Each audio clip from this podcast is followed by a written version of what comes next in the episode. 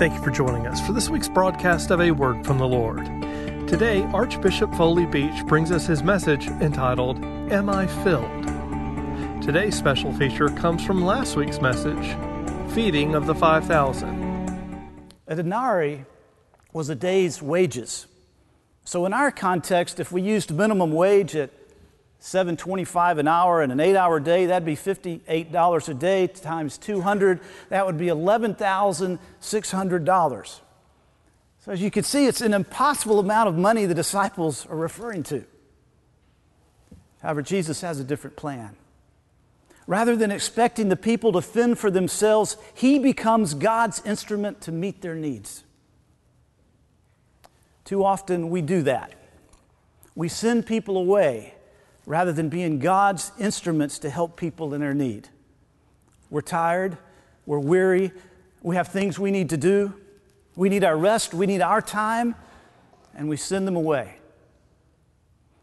Jesus modeled that we should not only be feeding the soul of people, but we should be feeding the body as well. Jesus finds out that a boy has five loaves of bread and two fish. So he asked the disciples to have the people sit down in the grass. Luke tells us in his version that they were orderly about it. The disciples put them in the groups of 50 each, 100 groups. And Jesus takes the five loaves and two fish and he repeats a pattern that he often did on several occasions and that we remember each week when we come to his table for Holy Communion. Verse 41, we find this. And taking the five loaves and two fish, he looked up to heaven said a blessing, broke the bread, and gave them to the disciples to set before the people. And he divided the two fish among them. As the disciples did what Jesus asked, the bread and the fish never ran out. We're told that they all ate and were satisfied. Everyone received enough to eat.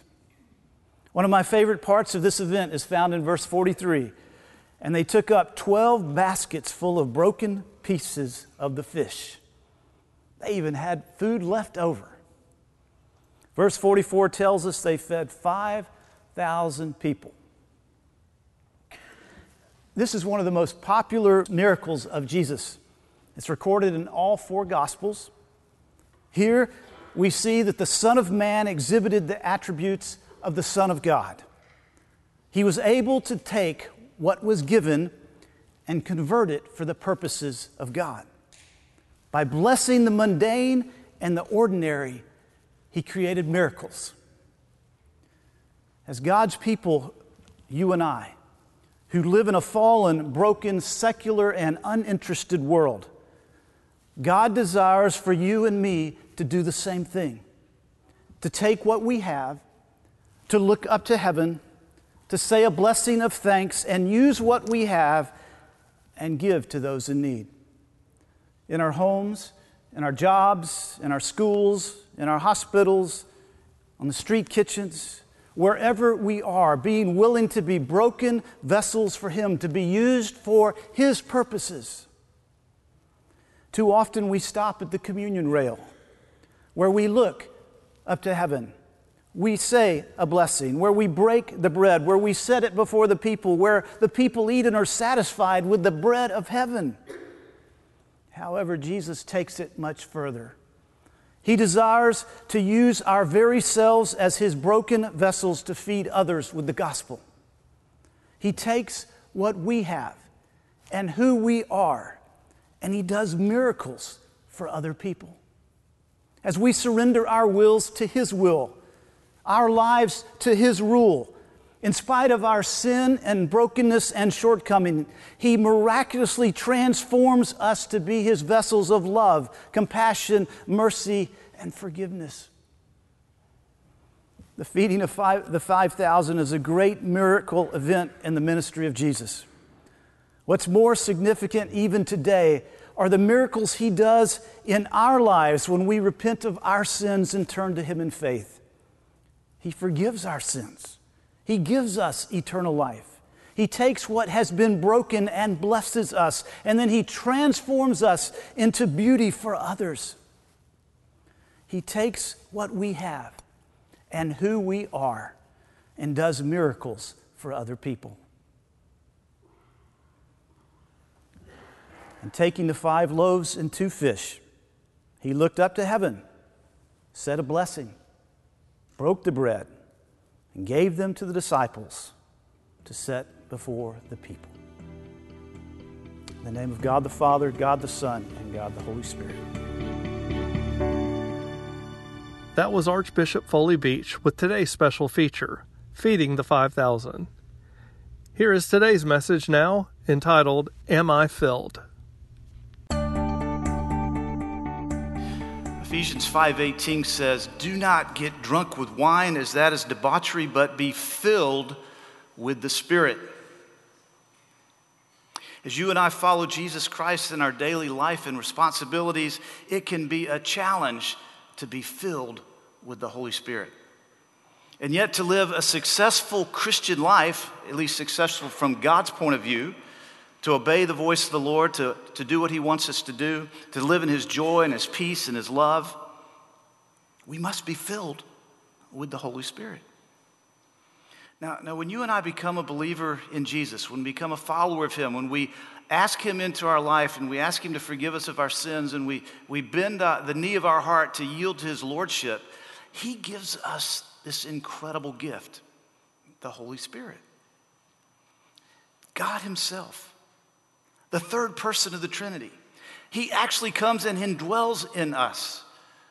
The, the, scripture says that, that we're human beings are body, soul, and spirit, and the spirit part of us is dead until Jesus comes and makes us alive, and we are filled with the Holy Spirit. This Holy Spirit, the Lord and giver of life, He abides with us and He abides in us.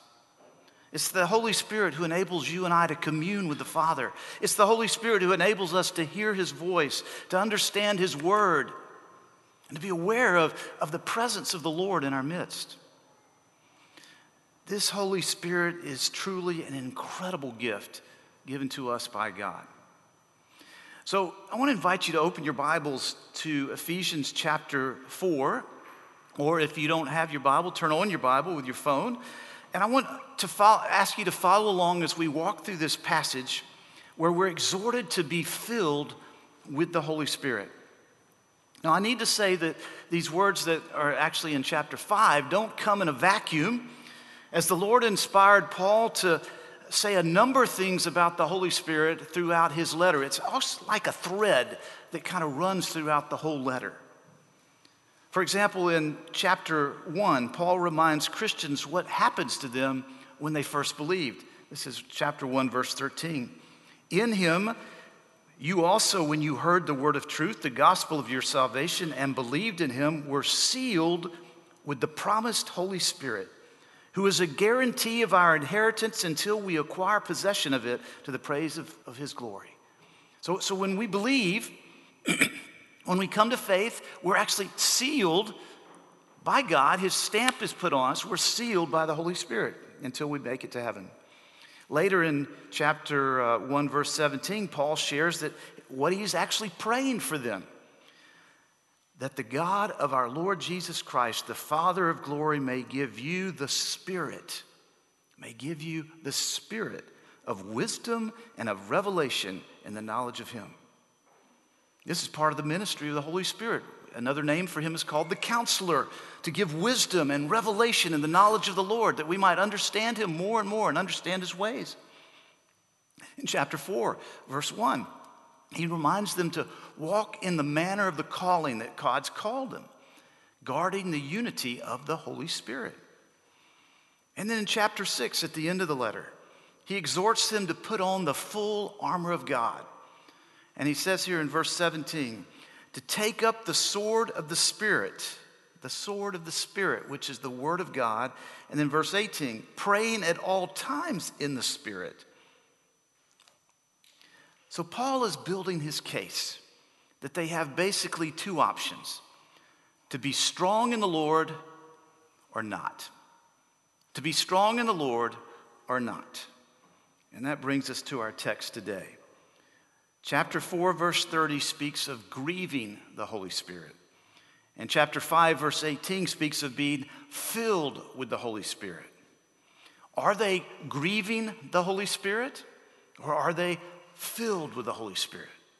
Am I grieving the Holy Spirit or am I filled with the Holy Spirit? For the purposes of our time together this morning, I want you to see the connection between verse or chapter 4 verse 26 and Ephesians 5:18. It's like Paul has drawn a line connecting these opposite thoughts. Ephesians 4:30 and do not grieve the Holy Spirit of God by whom you were sealed for the day of redemption. He says not to grieve the Holy Spirit. You can grieve the Holy Spirit? Yes. And Paul will show them how they do it in, in, a, in a few minutes. We'll look at that. The word grieve means to wound.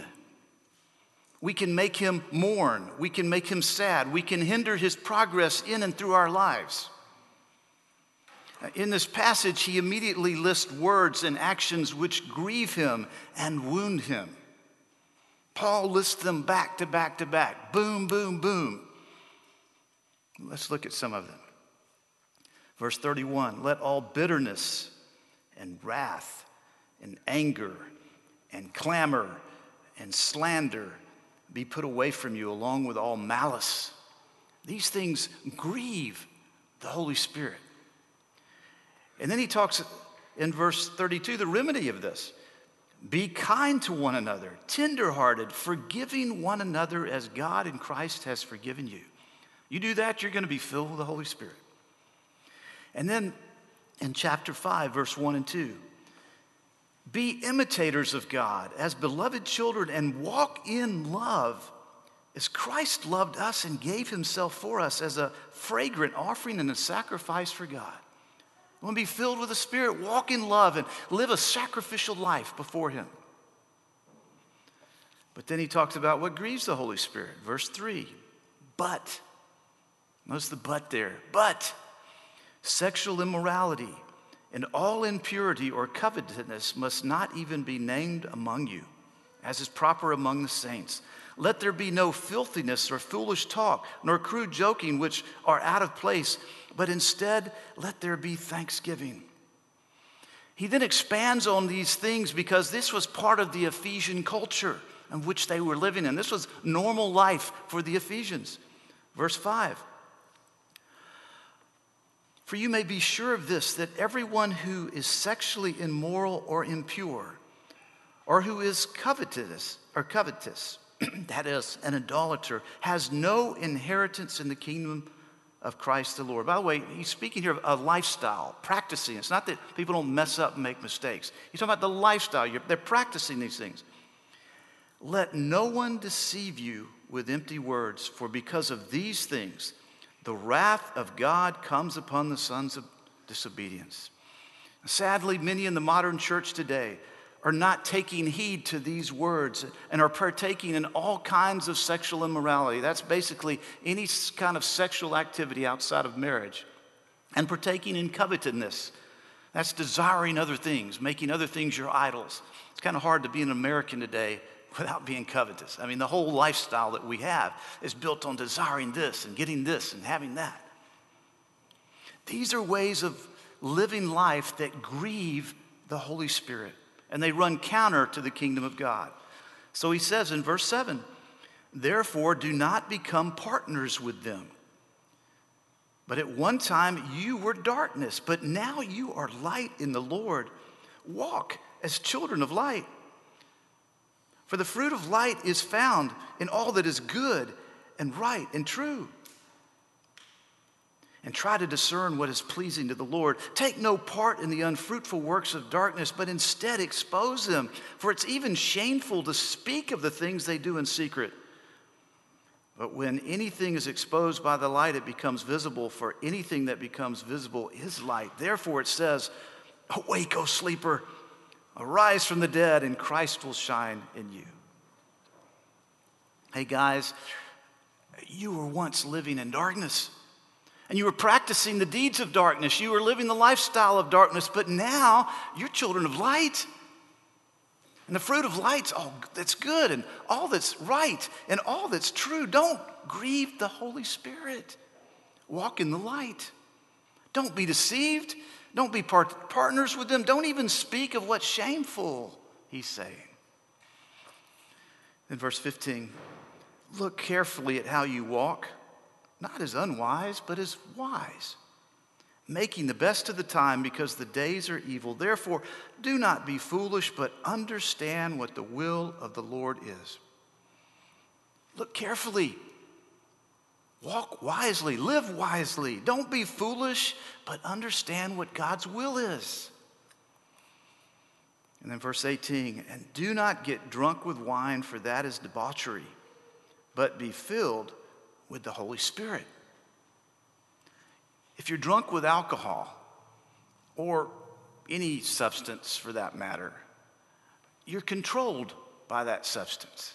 It controls you. He said, No, don't do that. Be controlled, be filled with the Holy Spirit. That is, be continually controlled by what God wants, be continually controlled by His presence in you. Don't be, don't grieve the Holy Spirit, but be filled with the Holy Spirit. All these things He's listed here grieve the Holy Spirit. And when we grieve the Holy Spirit, it limits His presence, His power, His action in and through our lives.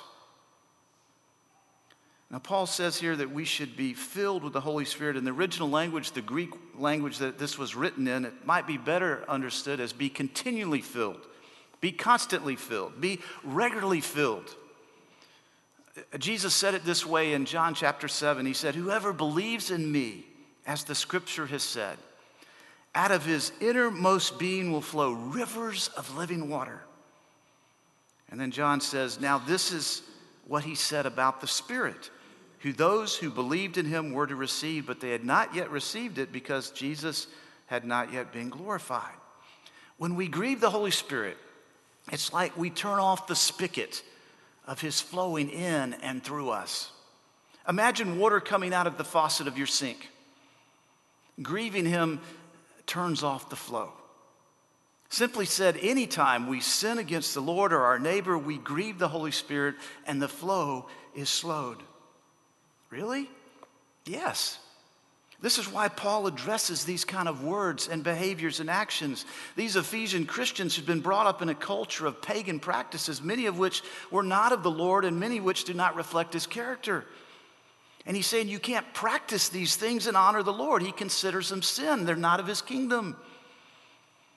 Now, it's not that he doesn't love us by expecting godly behavior. Actually, this is a reflection of God's love. He wants the best for us, He wants us living in His blessing. He knows that these things actually hurt us and hurt the people we care about. So, Paul gives them this word don't grieve the Spirit and rather be filled with the Spirit. Now, I found the best remedy for when I grieve the Holy Spirit. Actually, I grieve the Holy Spirit. I wish I could tell you I don't grieve the Holy Spirit.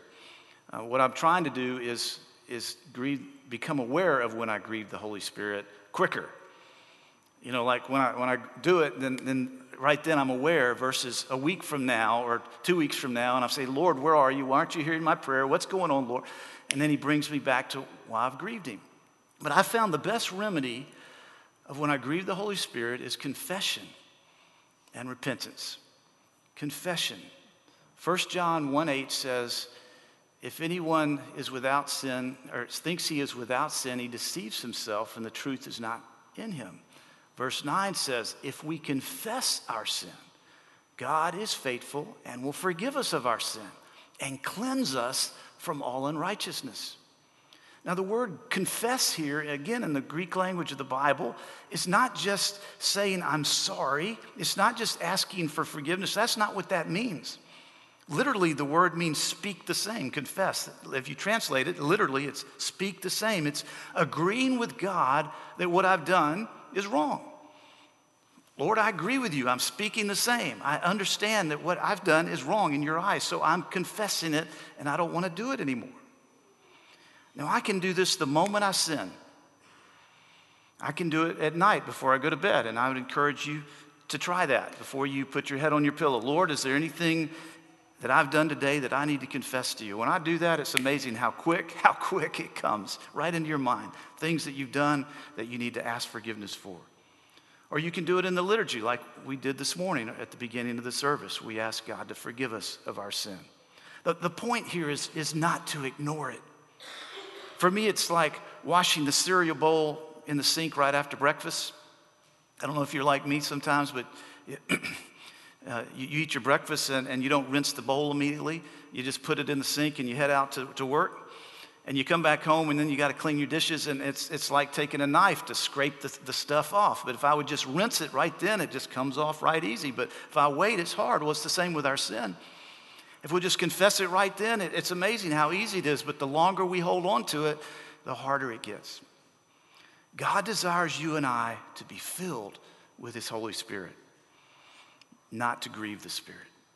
Sadly, old patterns, old attitudes, old behaviors creep back into our lives and they quench and grieve the Holy Spirit.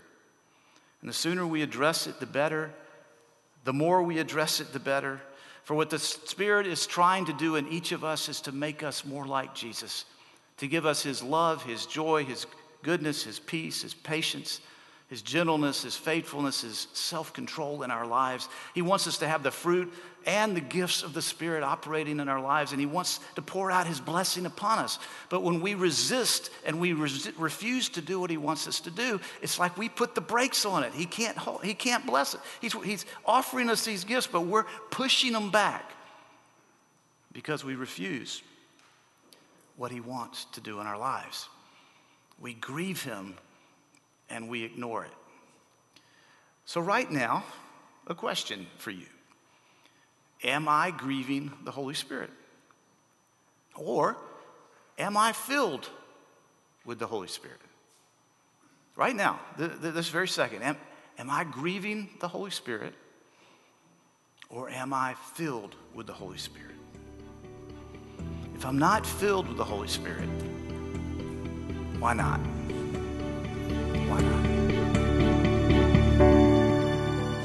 Thank you for listening to a word from the Lord. I would like to take a few moments and, and give you the opportunity to become a believing Christian. I know today we have a lot of folks who go to church and are real religious, but if you were to ask them if they really know Jesus Christ, they wouldn't know what you were talking about. And I don't know if you're one of those people this morning, but if you've never become a believing Christian, I'd like to give you a just a simple ABC, not a gimmick, but, but just the way it is. And A is for acknowledging that you're a sinner. We live in a culture which says, you know, basically we don't make mistakes, but we do. And when we measure up against God's Ten Commandments, um, all of us have fallen short in some way. We've all messed up, and and that's called sin, and we need to acknowledge that. The B is is to believe, to believe in Jesus and what He's done on the cross is God's remedy for our sin, is God's solution for being alienated from Him. To believe that through Jesus I can be made whole, and I can be healed, that I can be forgiven. And the C is for confess. Confess Jesus as your Lord and your Savior.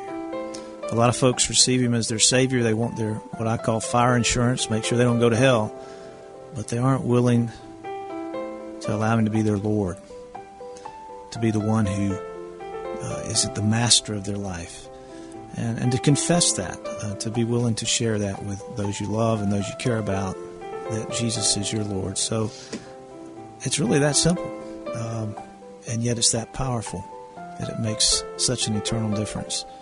Acknowledge that you're a sinner. Believe that Jesus is the solution and confess that Jesus is your Lord. I invite you to stop what you're doing right now and, and say a simple prayer. Uh, confess your sin to Him, tell Him you believe in Him, and then to begin to confess Him as your Savior, Lord. If you've done that, I encourage you to uh, let me know. I'd like to send you some materials so, to help you grow in your Christian faith. It's it's like becoming a, a baby all over again, and there's some things you need to know, some, some things you need to learn in order to walk with God. Faith comes from hearing, and hearing from the Word of Christ. Please visit us online at awftl.org.